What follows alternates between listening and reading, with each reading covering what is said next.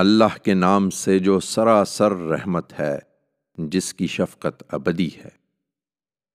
تو نے دیکھا نہیں کہ تیرے پروردگار نے ہاتھی والوں کے ساتھ کیا کیا؟ ان کی چال کیا اس نے اکارت نہیں کر دی، اور ان پر جھنڈ کے جھنڈ پرندے مسلط نہیں کر دیے، اس طرح کہ تو پکی ہوئی مٹی کے پتھر انہیں مار رہا تھا، اور اس نے انہیں کھانے کے بھوسے کی طرح کر دیا۔